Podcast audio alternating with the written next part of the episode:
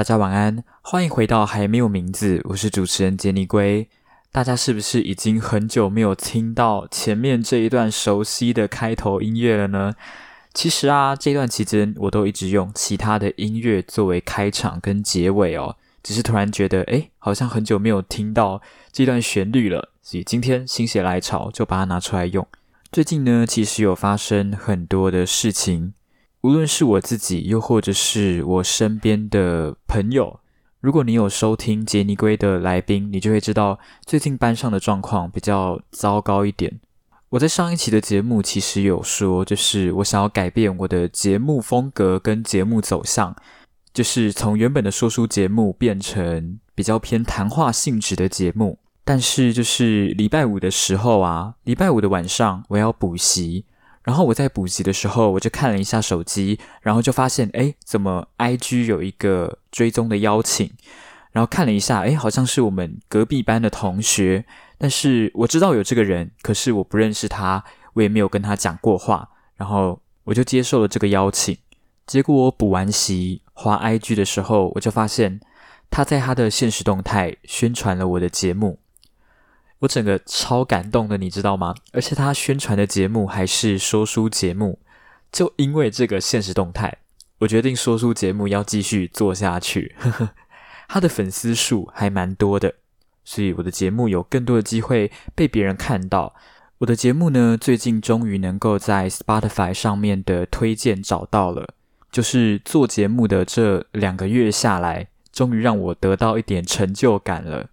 在这里跟你们分享一件事情哦，就是我们班现在黑板的左上角有一个毕业倒数。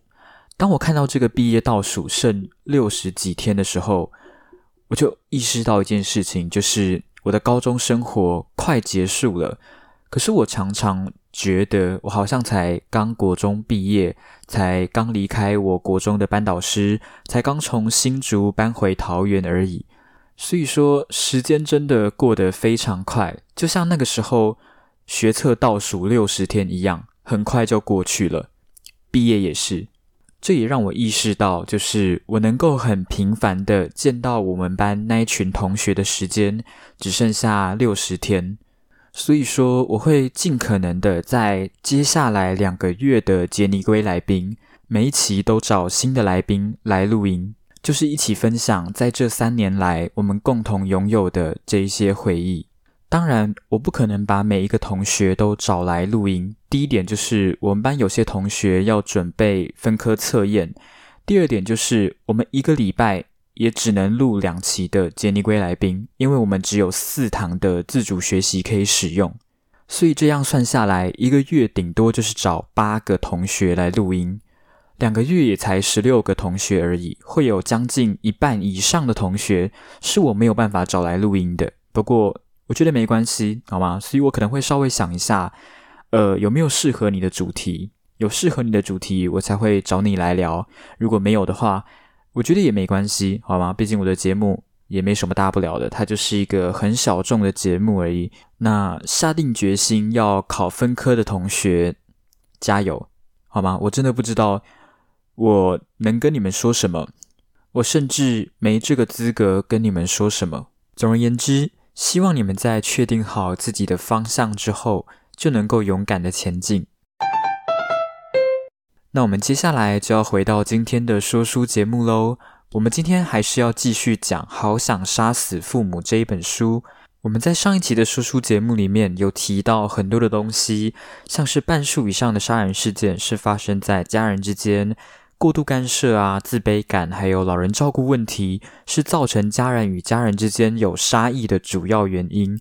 除此之外，我们还给大家看了一些数据，来跟大家证明说，就是如果你今天有抱持着想要杀死父母啊，或者是希望父母不在就好了等等的想法，你是不需要感到自责的，因为其实很多的人也都有相似的问题，这些问题也都很正常。那我们今天要跟大家分享的是这一本书的第六章：治疗家人这种病的方法。首先，我们要谈论到的第一个点，也就是世界上根本就没有理想的家庭。我们在上一期的节目里面呢，其实就有提到，在有些电视剧里面，你会看到有些家庭过得非常的美好，他们家人与家人之间的相处是没有任何矛盾、没有任何争吵的。但是这种家庭呢，它是不可能在现实生活当中遇见的，因为你所认知的美好的家庭只存在于你的想象，所以每一个人心目中理想的家庭都会不一样。你心目中的理想的家庭是有很多美好的印象所构成的东西。这些你所认为的美好的条件聚集在一起，就变成了你的想象。如果你今天只愿意去追求那些理想的家庭，那你在现实生活当中就很难得到幸福，因为你眼里看的都是你没有办法得到的。你在现实的家庭当中，你看到的也只会是越来越多的失望，越来越多的压力，而这些东西呢，它都会导致你的家庭变得更不和睦。所以，首先，我们一定要先暂停那种对于理想家庭的想象。我们就拿日本来看好了。日本在战后，因为民主化跟社会变迁的关系，核心家庭变成了日本的主流。核心家庭当然有好有坏，它的好处像是家人与家人之间变得更自由，有更多的隐私。但是坏处也有啊，像是今天可能就会面临到。呃，孩童照顾的问题，如果今天父母双方都要去工作，那孩子由谁来顾？又或者是我们常常提到关于老年人照顾的问题，在享受核心家庭带来的自由与隐私的同时呢，它似乎也带来了更多的问题。我们换另外一个角度来看。对于很多动物来说，它们最终生存的目的就是希望能够留下下一代，让下一代能够继续繁衍，让种族能够持续繁衍下去。可是，随着人类建立文明与社会，我们生存的目的不会只是希望我们能够繁衍下一代，我们还是会有像是社会啊、经济等等的问题在左右我们的选择。而这些问题，它都不会是出于本能去形成的。所以说，核心家庭所带来的问题，跟社会变迁所生成的问题，这两个问题结合在一起，就会为整个家庭的每一个成员都带来很多的矛盾。换言之，一个家庭会生病，其实是很正常，是一个理所当然的事情，就跟你不会去要求你自己不要生病，或者是不要感冒一样。接下来我们要讲到的第二个点是关于爱。我们会把爱视为一种很美好的东西，我们也很常将爱跟幸福联想在一起。我们也很自然的会觉得说，家人与家人之间就应该有爱，又或者是一个家庭要有爱才是正常的。我们很常看到爱很美好的地方，可是我们又容易忽略掉爱其实是很沉重的。所以说，如果今天你用“爱”这个词去概括家庭，那会让整个家庭的问题变得更纠结，变得更复杂。我们今天换一个方式去定义所谓的家庭好了。我们来看一下家庭的功能。就以养育子女来说，今天我们有了自己的孩子，我们要照顾他们，我们要教育他们，让他们能去社会化，然后能够进到这个社会，变成这个社会的一部分。所以说。以这样的观点来看，父母的义务就是要教养孩子，直到他们能够融入整个社会，而孩子就是要能够顺利的成长，并且顺利的社会化。你会发现，每一个家庭的角色都有自己要去完成的义务。所以，如果我们今天若是以有没有达成义务作为考量的话，会比较容易去理解。所以。孩子应该要知道，说就是父母是给予他们最低限度的爱，而父母也不用一直要求自己一定要用爱去照顾孩子。你今天在照顾孩子的时候，你只需要知道自己是在完成一个父母的义务跟责任就可以了。比起用爱跟牵绊去定义家庭，束缚更适合作为一个家庭的本质。又或者是我们不要用“爱”这个词，我们换另外一个词，叫做感情。爱这个东西，它很容易随着时间的过去而变淡。教宗也发现，爱这个东西很容易变淡，所以才会在结婚典礼上面，让新人在神的面前发誓，能够永远相爱，希望夫妻的关系能够维持得更长久。但是反观感情好了。它不但不会因为时间拉长而变淡，反而会因为时间更久，所以变得更丰富。如果能够这样想，你们就会知道，家人与家人之间的联系不是爱，而是感情。所以说，我们不用害怕跟家人吵架，因为跟家人起争执也是一种感情的表达方式。你不用去害怕跟家人表达自己内心真正的想法，但是你也要清楚一件事情，也就是不要期待对方会依照自己的希望而改变想法。尽管如此，我们还是要知道，对家人表达自己内心真正的声音是一件有意义的事情。尽管它有时候会让争执变得更激烈。可是，在争执当中，我们也会找到解决问题的出口。接下来我们要讲到的是关于兄弟姐妹之间的感情。很多人都会希望兄弟姐妹之间的感情是好的，可是这本书的作者却认为兄弟姐妹之间的感情本来就是差的。如果今天从竞争的角度来看，兄弟姐妹就是互相争夺父母关爱的敌人。如果今天有弟弟或者是妹妹的出生，父母通常会把关注放在比较小的孩子身上，比较大的孩子就会觉得说自己独占的父母被别人给抢走了。除此之外，父母也很常叫比较大的孩子要学会如何去忍耐。像是我们很常听到的例子，如果今天哥哥跟弟弟吵架，父母就很常去跟较大的孩子说。哦，你要学会去体谅弟弟跟妹妹啊！你要懂得礼让他们，你要懂事一点等等的。而弟弟妹妹也很常被拿来跟哥哥姐姐做比较，而这些事情都会放在孩子的心里，跟着孩子一起成长跟变化。其实很多的父母都会希望能够做一个公平的父母，可是要作为一个公平的父母是一件非常困难的事情。父母在养育第一个孩子的时候。因为是第一次养育孩子，所以会花非常多的心思，会充满着不安跟困惑，会有非常多的第一次，所以会变得神经质，很容易不小心就过度关心孩子。可是养育第二胎就不一样了，因为已经有了第一胎的经验，所以会少掉非常多的新鲜事，养孩子就会变得比较随便一点。我们退一万步讲好了，如果今天一个父母他真的能够做到。平等的对待每一个孩子，可是孩子的想法不会是希望父母能够平等对待每一个兄弟姐妹，而是希望父母能够最宠爱自己。总而言之，兄弟姐妹之间有斗争都是一件很正常的事情。在日本战国时代的武士社会当中，由于权力斗争的关系，所以即使是亲兄弟也会分敌我。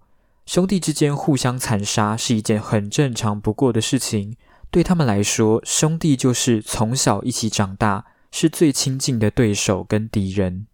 日本在二零一五年的时候就发生了一件事情，这件事情震惊了当时的社会。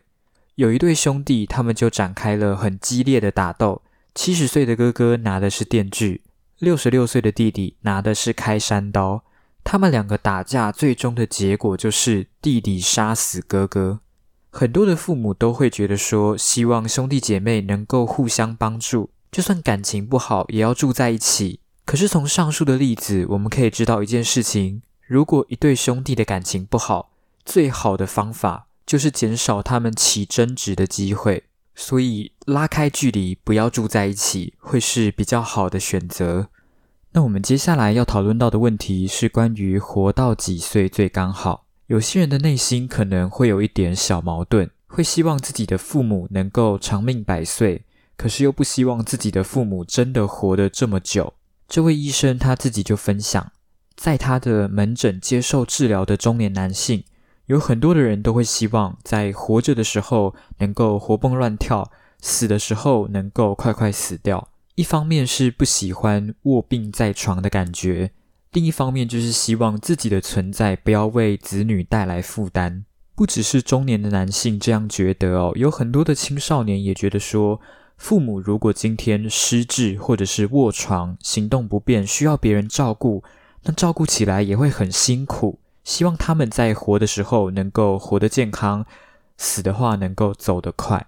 在这里就跟大家分享一下，我之前国中在练习国语演说的时候，新竹市政府请了一个蛮老的教授来作为我们的指导老师。这个教授就有跟我们分享过，就是他们在讨论谁要照顾爷爷的时候，其实也起了非常多的争执。他也直接跟我们讲，就是老了不死是一件很讨厌也很让人头痛的事情。不得不说，就是我们这一届考生跟老人照护的问题，真的还蛮有缘分的。我们国中会考写的是轻盈共居，我们学测写的是乐龄出游，都是关于一些老人的问题。那我自己是这样觉得啦，就是我觉得啊，老人家他们最需要的就是陪伴。其实不只是老人家，每一个人多多少少都会有陪伴的需求。可是老人家他们。会希望有一种被需要的感觉，这件事情其实也很正常。毕竟你要为自己的生活找到一个重心，老人也不例外。所以绝对不会有一个人希望自己整天躺在病床上给别人照顾。可是我们对于健康跟长寿有一个非常严重的误解，我们常常会希望乐活好死。可是我们来想一下，今天为什么会死掉？人体就很像是一个机器人。使用久了，就会有某个部分开始会出现问题，会变得不灵光。人年纪大了，身体的某处也会变差，然后人就会因为失去健康而死。从这个观点出发，你们就会发现，在还健康的时候死掉，又或者是乐活好死，它其实是有一点矛盾的。人之所以会死，只会是由几种原因。像是生病啊、癌症，或者是衰弱到无法接受食物，再不然就是意外或者是自杀。所以说，人的死亡是一件很漫长的过程，它并不会说哦，就是你昨天还健康，但是你今天身体就不行了。我们反观那些能够很快死掉的疾病，像是血管塞住啊，或者是心肌梗塞、动脉瘤破裂、脑中风。但是这些疾病，如果你过得很健康，或者是你有预防生活习惯疾病，就会降低罹患这些疾病的风险。整合上述的观点，你就会发现，如果你今天真的希望能够乐活好死，那你就要过着不健康的生活，像是暴饮暴食、抽烟、运动不足、熬夜、酗酒，在你还活着的时候尽情享受人生、享受快乐，然后哪一天突然发现你中了某个疾病，很快就会死掉。而一般来说，那些会追求乐活好死的人，都是很注重健康，会热衷于预防生活习惯疾病的人。而你过得很养生，过得很健康，只是不断的往不会快快死掉的方向努力。这就是为什么作者会觉得说，有这个想法的人，他们内心其实是很矛盾的。那到底活到几岁才是最刚好的？关于这一点呢，你去参考的不是现在的平均寿命有多少，而是健康寿命有多少。所谓的健康寿命，就是吃喝拉撒睡这些贴身的事物都还有办法自理，还具备独立生活的能力。而一般来说呢，男性的健康寿命是到七十一岁，女性则是七十五岁。一般来说，只要超过健康寿命，你的生活上面就会多少需要某种程度的协助。所以说，就健康寿命来看，活到七十五岁是最刚好的。好，那讲了这么多，即使这一本书不停的在讲到，就是关于家庭这个东西，它本来就很麻烦，也很常，让人觉得厌倦。但是在这一本书的最后，作者还是希望每一个人都能够去拥有自己的家庭，能够主动去罹患家人这种病，因为家庭它或许会带给你一些负担。可是它同时也会带给你归属感，会带给你爱，而且有些事情也是要亲身去体验才能够知道的，像是养儿育女。我们要学习的不是直接去排除掉这种病，而是学会如何跟这种病共处。人是会改变的，人际关系会因为自己的思考方式与行动而产生变化。我们与父母与家人之间的相处关系也不例外。我们会因为某种契机改变自己对父母的看法，与父母之间的争执也容易因为父母的年老态度逐渐软化。我们真正要避免的不是纷争，而是什么都不做，任由自己对父母的憎恨越来越强烈。我们要做的事情是发现问题，并且寻求解决的方式，并将这个解决的方式付诸行动。我们无法选择自己的父母，可是我们可以选择自己想要什么样的人生。最后这七条守则可以避免大家罹患家人这种病。第一点，不要梦想家庭和乐；第二点，不要黏着家人，跟父母、跟孩子都拉开适当的距离。给彼此都一点隐私，给彼此都一点自我抒发的空间。第三点，把养儿育女视为夫妻共同的义务。第四点，等到孩子高中毕业之后，父母也应该从养儿育女的工作毕业了，让子女独立自主之后，就把孩子视为对等的大人，平等对待。在你们放下子女之后，你们也可以试着去追求自己想要的生活。你们有自己的梦想，你们有自己的朋友，千万不要把自己的生活跟孩子的生活永远绑在一起。第五点，不要为了家人牺牲自己，不行的事情就明确主张不行。或许很多人都会觉得说，家人与家人之间就是要有包容跟妥协。可是我个人觉得，这个包容跟妥协是要建立在你们有沟通的基础上。你们必须要明白对方在想什么，你们也必须要清楚的知道自己在想什么，也需要清楚的跟对方表达自己的想法。在这之后，你们才会对生活做出让步。第六点，不要期待家人会有亲爱之情，也不要把爱强加在家人身上。最后一点，理解到家人相处起来不舒服，只是刚好而已。遵循这七点守则，我相信你们也能够在家人这种病里面得到属于你们的东西。那我们今天的节目差不多到这边就结束喽。希望今天的节目有带给你一个好的心情，有带给你一个好的夜晚。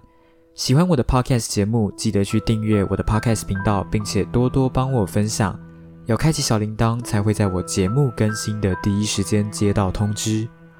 我们在未来的节目里不见不散。